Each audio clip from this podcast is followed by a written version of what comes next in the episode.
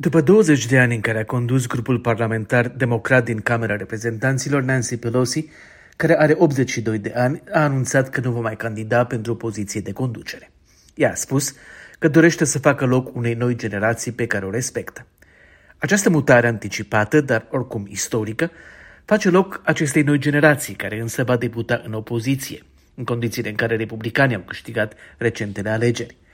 Un alt membru al grupului care conduce facțiunea democrată, Hakim Jeffries, un deputat de New York în vârstă de 52 de ani, este considerat de mulți succesorul natural al lui Pelosi. Dacă va fi ales, Jeffries ar deveni primul afroamerican care să conducă grupul parlamentar al uneia dintre cele două mari partide americane. Liderul majorității democrate, Steny Hoyer, care are 83 de ani, a decis să nu mai candideze.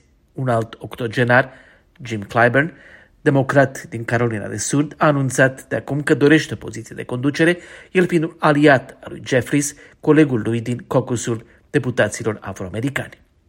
Alți deputați cu șanse, care fac parte din actuala conducere, Catherine Clark și Pete Aguilar, sunt văzuți ca favoriți pentru poziții de conducere.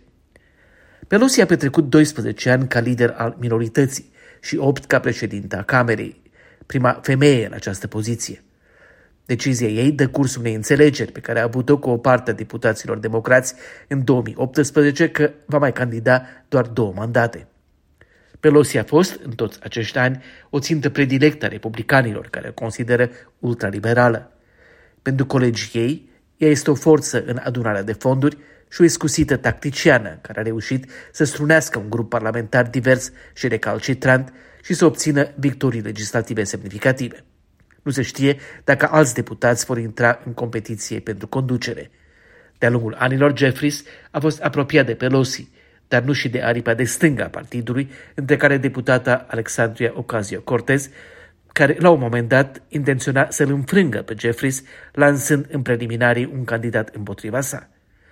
Jeffries și liderul republican Kevin McCarthy s-au atacat reciproc de-a lungul anilor în media, dar acum s-ar putea vedea nevoit să conlucreze în condițiile în care McCarthy a avut o relație proastă cu Nancy Pelosi.